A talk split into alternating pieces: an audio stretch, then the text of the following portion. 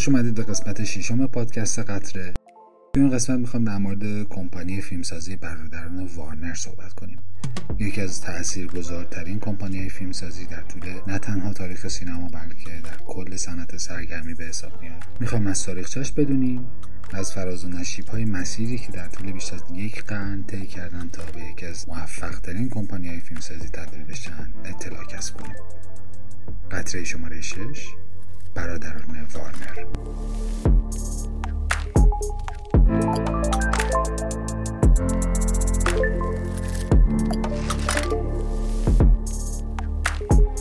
توی ابتدای قرن بیستم مردم آمریکا دیگه عادت کرده بودن که آخر هفته حتما باید یک فیلم رو در داخل سالن سینما می‌دیده. و وقتی اینقدر تقاضا بالا میره نیاز به عرضه آثار جدید هم نخواسته بالا میره. هر کسی که پول خریدن یک دوربین داشت سعی می‌کرد خودش رو سریع وارد این بازار بکنه و محک بزنه که ببینه چجوری می‌تونه از این صنعت تازه تأسیس به سود برسه.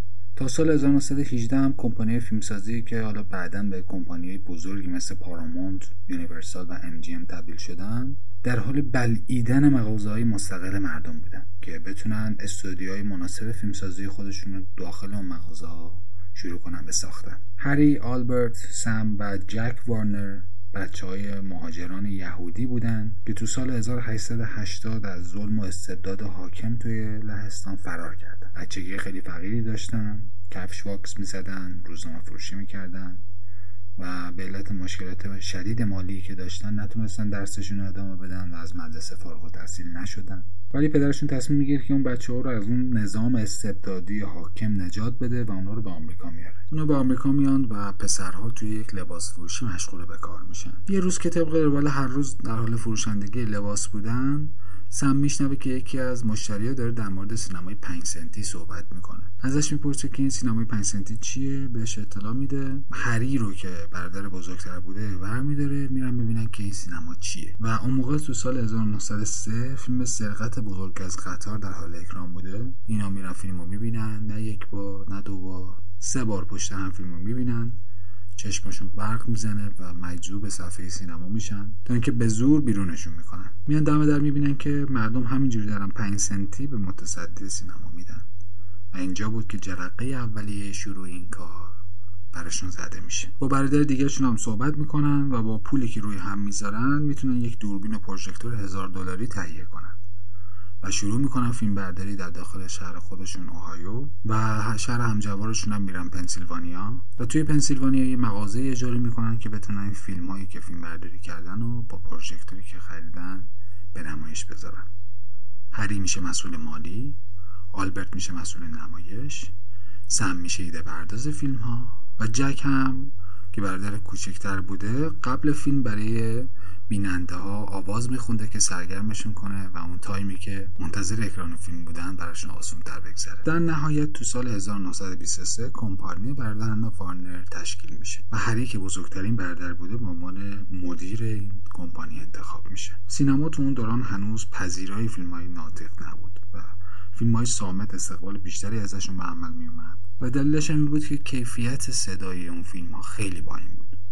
و معمولا صدای پخش شده از فیلم با تصویر اصلا هماهنگ نبود. مردم هو می‌کردن و در بعضی موارد گوجه به صفحه سینما پرت می‌کردن. با این حال سم وارنر به صدا توی فیلم خیلی علاقه داشت و پتانسیل فیلم های صدادار رو درک کرده بود و فکر می‌کرد که تولید یک تکنولوژی که بتونه صدا رو با فیلم سینک کنه با کیفیت مناسب می‌تونه اتفاقی باشه که کمپانی برادران وارنر رو از رقباش جلو بندازه. اولین تلاششون برای تولید فیلم های ناطق برمیگرده به فیلم دون خوان تو سال 1926 که یک ارکستر کامل و جلوه صوتی مناسبی استفاده کرده بودند و موفقیت نسبی هم داشت و حداقلش این بود که مردم هو نکردن فیلم رو. بعد از اون فیلم سمانه به این فکر رسید که باید یک کار بزرگی برای ورود صدا به فیلم انجام بده که کار واقعا گرون و سختی بود. چون رفته بود به شرکت وسترن الکتریک از اونا مشورت خواسته بود که چی کار میشه کرد که صدا رو به فیلم اضافه کرد. چون تا اون زمان فیلم جداگونه پخش می‌شد و صدا از طریق گرامافون به صورت موازی با فیلم پخش می‌شد که کیفیت خیلی خوبی نداشت. ولی وسترن الکتریک یه راه حلی جلوی سم وارنر گذاشت که هزینه خیلی زیادی داشت. سم برگشت این ایده رو با برادراش در میون گذاشت. اکثرا همه مخالفت کردن. و هری که مدیر اصلی بود گفتش کی واقعا پول میده که بیاد یک فیلم صدا رو تماشا کنه در صورتی که این همه شاهکار سامت وجود داره. با اصرار سم موافقت کردن و خونه خانوادگیشون رو فروختن. و قمار خیلی سنگینی انجام دادن و هزینه تولید دستگاه رو جور کردن دستگاهی که بعدا به ویتافون معروف شد و اختراعی بود که تقریبا همه زحمتش رو سم وارنر کشید. اونم بدون حمایت صد درصدی برادرش با تولید این دستگاه حالا دیگه میمون یک فیلمنامه درست حسابی که بتونن از این اختراع بیشترین استفاده رو بکنن. ال جولسون اون زمان معروف ترین بازیگر آمریکا بود. که هم بازیگر خوبی بود و هم خواننده جز شایسته به حساب می و بر اساس زندگی واقعی جولسون یک فیلمنامه تهیه شد به اسم The Jazz Singer خواننده جز که با داستان زندگی برادران وارنر هم یک اشتراکایی داشت. داستان پسر یک واعظ مذهبی یهودی بود که رویای خوانندگی داشت و برخلاف سنت خانوادگیش عمل می‌کرد. تو انتهای فیلم هم چهره خودش رو سیاه کرده بود از مسائلی که نمی‌ذارن یک شخص با آرزو و رویاهاش برسه صحبت می‌کرد. که این نوع روایت در سینمای آمریکا واقعا بدی بود و قبل از آن وجود نداشت. سیاپوست از فیلم خیلی استقبال کردن. مهاجرا و هر کسی که برای رسیدن به آرزوهاش در حال جنگیدن با قانونها و عرفها و سنتها بود با این فیلم ارتباط برقرار کرد و این فیلم حرف دل اون رو می‌زد. توی رسانه از فیلم به خاطر محتوای ساختار شکنانش انتقاد می‌شد. ولی در نگاه مردم برادران وارنر به فیلم سازانی تبدیل شدن که هم مبتکر بودن همین که رویا پردازی داشتن همین که خیلی شجاع بودن و روند فیلمسازی از اون موقع به بعد دیگه تغییر دادن. فیلم بسیار موفقی از آب در اومد و تا چند هفته آینده اکران همه بلیتاش فروش رفته بود. ولی شب افتتاحیه فیلم هیچ کدوم از برادرها در مراسم نتونستن حاضر باشن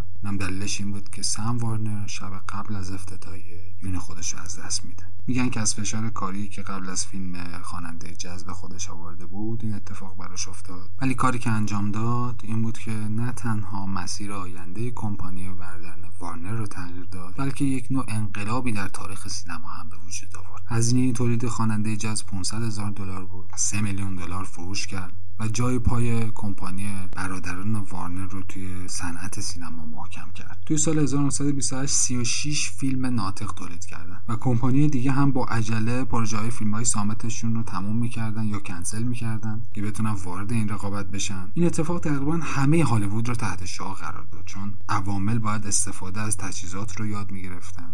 تجهیزات صدایی که تازه اضافه شده بود به فیلمسازی.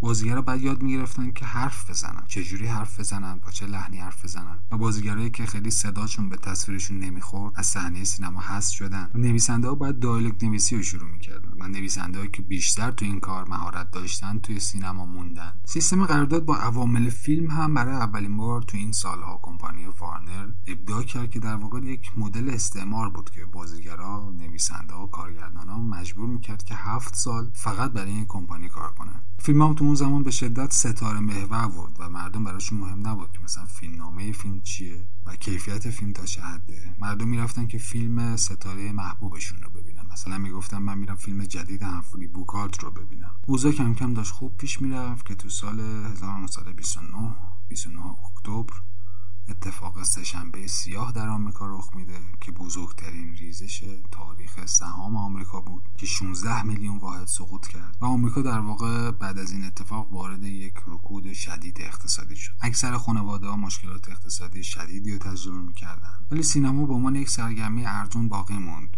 بلیت سینما حدود 10 تا 25 سنت بود که خیلی ارزون بود. و سیاست کاری کمپانی برادران وارنر هم به این دلیل که خودشون از تو دل فقر بیرون اومده بودن به این سمت رفت که با تولید فیلمایی که از درد و مشکلات اقتصادی مردم صحبت بکنه باعث بشه سینما یک راه فراری از اون مشکلات باشه و اندک حال مردم خوب کنه.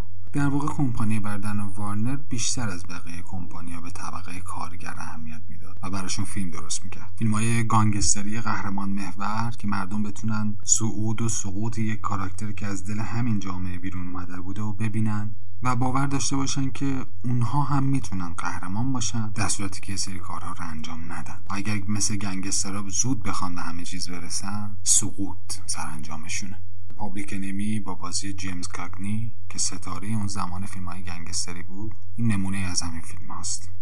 موقعی که بقیه استودیو در حال ساخت فیلم های موزیکال بودن کمپانی وارنر از مواد مخدر فاحشا و خشونت زیاد در فیلماش استفاده می‌کرد و خیلی از مرزها رو با این کار رد کرده بود. سیاست کاری کمپانی هم برای غلبه بر مشکلات مالی که پس از رکود بزرگ براش به وجود اومده بود این بود که وارد شاخه‌های دیگه ای از سرگرمی بشه که همزمان تبلیغی باشه برای فیلم های سینماییشون که تولید می‌کنن. یک کمپانی موسیقی خریداری کردن یک واحد انیمیشن سازی به استودیوهاشون اضافه کردن. به خصوص وقتی که موفقیت میکی ماوس شرکت والت دیزنی رو دیدن به یک بار تیم انیمیشن سازیشون رو چند برابر کردن که به تولید فیلم مثل پورک پیک یا بوسکو انجامید. موفقیت های موقت در شرف رخ دادن بود ولی فاجعه های بزرگ و کوچیک هم در مسیرشون به وجود اومد. فاجعه کوچکش این بود که یک آتش عظیمی در استودیوها شد و خسارت شدیدی به کمپانی وارد کرد. ولی فاجعه اصلی در اروپا در حال رخ دادن بود و جنگ جهانی دوم در آستانه وقوع بود. هیتلر ظهور کرده بود. کمپانی بردرن وارنر هم که صاحبینش برادران وارنر بودن از یهودیانی بودند که از این نوع حکومت استبدادی بیشتری آسیب دیده بودند و برخلاف کمپانی دیگه که سعی کردن رابطهشون رو با آلمان حفظ کنن از اول این روال رو پیش گرفتن که آمریکایی ها رو از خطری که جهان در آستانه تجربهشه آگاه کنن. نفوذ آلمان فاشیست هم در آمریکا چیزی نبود که بشه نادیدش گرفت. کمپانی های فیلمسازی فیلمنامهشون رو مستقیم به کنسول آلمان در لس آنجلس میفرستادن که شخص وزیر پروپاگاندای دولت رایش جوزف گوبلز فیلمنامه ها رو می‌خوند که مبادا حرف ناشایستی در مورد آلمان زده شده باشه. که اینا سانسور کنن و فیلمنامه اصلاح شده رو براشون ارسال کنن. ولی برادران وارنر اصلا تو این بازی نیفتادن. تو سال 1939 قبل از شروع جنگ جهانی فیلم اعترافات یک جاسوس نازی رو ساختن. Confession of Nazi Spy به علت فشارهایی که اون زمان وجود داشت ساخت این فیلم به صورت مخفیانه انجام می‌شد. فیلمنامه برای بازیگر فرستاده نمی‌شد و مجبور بودن سر صحنه فیلمنامه رو ببینن. چندین بازیگر هم بازی تو این فیلم رو رد کردن از اینکه از عواقبش میترسیدن. کارگردان این فیلم آناتولی لیتواک و خود بردن وارنر هم تهدید به مرگ شدن. اتفاق عجیبی که در اکران فیلم افتاده بود این بود که توی چند هفته پس از اکران اولیش توی یکی از سالن‌های نمایش 20 هزار نفر نازی آمریکایی اومده بودن و های هیتلر می‌دادن و با فیلم مخالفت می‌کردن. دو سال بعد تو سال 1941 بعد از اینکه ژاپن بندر پیرل هاربور آمریکا رو بمبارون کرد و آمریکا رسما وارد جنگ شد کمپانی بردن وارنر در حال ساخت فیلمی بود که شاید سیاسی ترین فیلم تاریخ در اون زمان بود. سیاسی ترین در این حال یک درام عاشقانه جذاب. عشقی که در حین جنگ به وجود میاد و ارزش ها و اصول یک آمریکایی در ارتباط با یک جنگی که دنیا رو درگیر کرده بود محک می‌زد و ارزش ها و فداکاریهایی که باید داشته باشه یک آدم برای ایستادن در سمت درست تاریخ رو به تصویر می‌کشید. فیلمی که داریم در مورد صحبت می‌کنیم فیلمی نیست جز کازابلانکا. با بازی همفری بوکارت و انگرید برگمن. توی نمای اولیه فیلم که صحنه شروع داستانه دوربین روی ریل حرکت می‌کنه و فضای کافه ای رو نمایش میده که قرار داستان فیلم تو اون کافه روایت بشه. گارسون ها در حال دود کردن سیگار هستن. یک نمایش شلوغ و سرزنده است. نکته جالب این صحنه اینه که تمام افرادی که توی اون قابن از پناهنده های واقعی یهودی استفاده شده. و موسیقی پخش میشه که با آهنگ لامارسی معروفه و تمام اشخاص بلند میشن این آهنگ همخونی می‌کنن اشک میریزن و واقعا پناهنده هایی هستن که به خاطر حضور فاشیست در اروپا مجبور شدن کشور خودشون ترک کنن. این نقطه اوج کاری برادران وارنره. ولی تا چند سال بعد مشکلاتی پیش میاد که گریبانگیریشون میشه و مسیر پیشرفتشون رو عقب میندازه. با حمایت دولت وقت آمریکا رئیس جمهوری روزولت بود. فیلمی ساخته میشه به نام مأموریت به مسکو. میژنز تو مسکو مال 1943 که در داخل روسیه فیلم برداری میشه. یک فیلم سفارشی هستش. مضمون کلی این فیلم اینه که قدردانی بشه از سربازای روسی که داشتن با دشمن مشترک آمریکا آلمان نازی توی مرزاشون میجنگیدن و به نوعی اون تصویر خراب روسیه رو در ذهن آمریکایی‌ها اندکی اصلاح کنه. اونم باز با درخواست دولت آمریکا مستقیما انجام شده بود. ولی بعد از اینکه دولت عوض میشه دولت ترومن وارد میشه جناح مخالف دولت قبله. از کمپانی برادران وارنر شکایت میشه که اونا فیلمی با مزامین غیر آمریکایی ساختن برای تبلیغ کمونیست. در واقع کمپانی وارد یک بازی سیاسی شد. و توی این بازی سیاسی هم شکست خورد. مشکل دیگه این بود که بازیگرا با سیستم قراردادی کمپانی مشکل خورده بودن. به این قرارداد یک سیستم دیکتاتوری بود که هر بازیگر رو مجبور می‌کرد که هر فیلمی که تهیه کننده ها بهشون میگن بازی کنن باید بازی می‌کردن و اگر امتناع کنند به اون مدت اون هفت سال اضافه می‌شد. اولین بازیگری که مخالفت کرد خانم بتی دیویس بود که از استودیو شکایت کرد.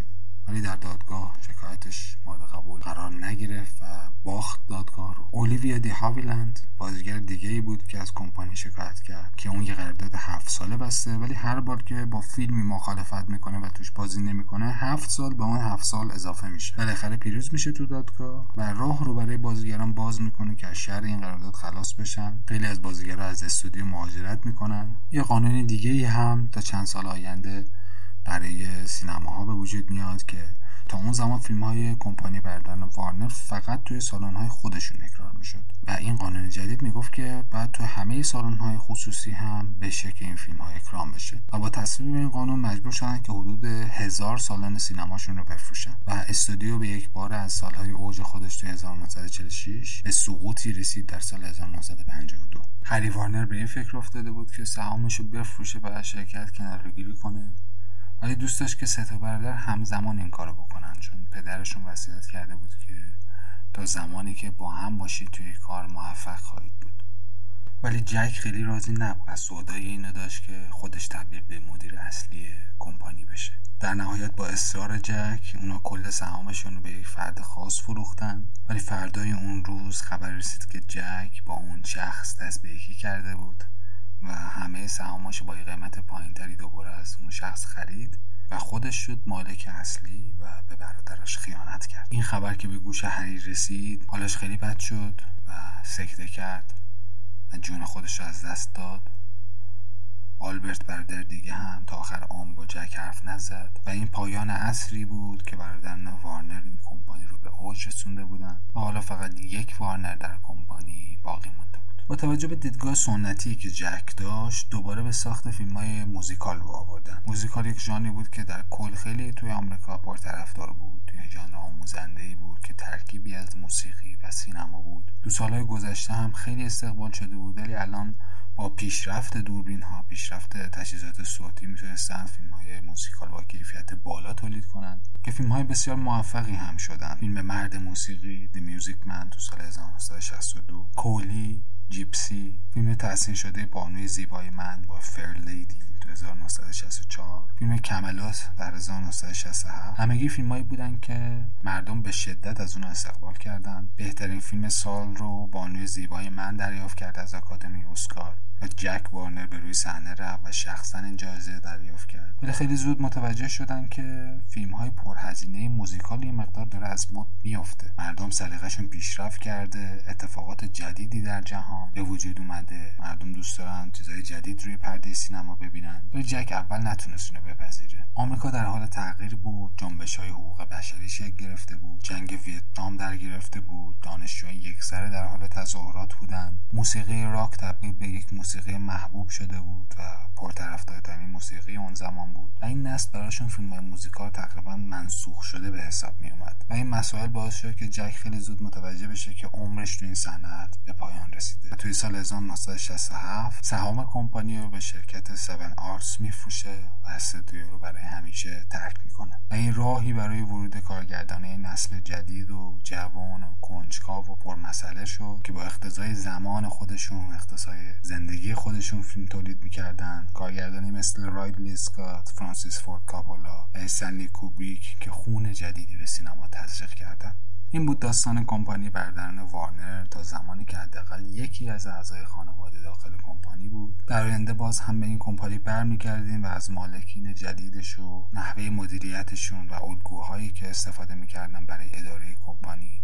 صحبت می‌کنیم اگر از این قسمت خوشتون اومده و فکر می‌کنید که می‌تونه برای دوستانتون جالب باشه حتما براشون ارسال کنید. این بود قطره ششم تا قطره بعدی. خدا نگهدار.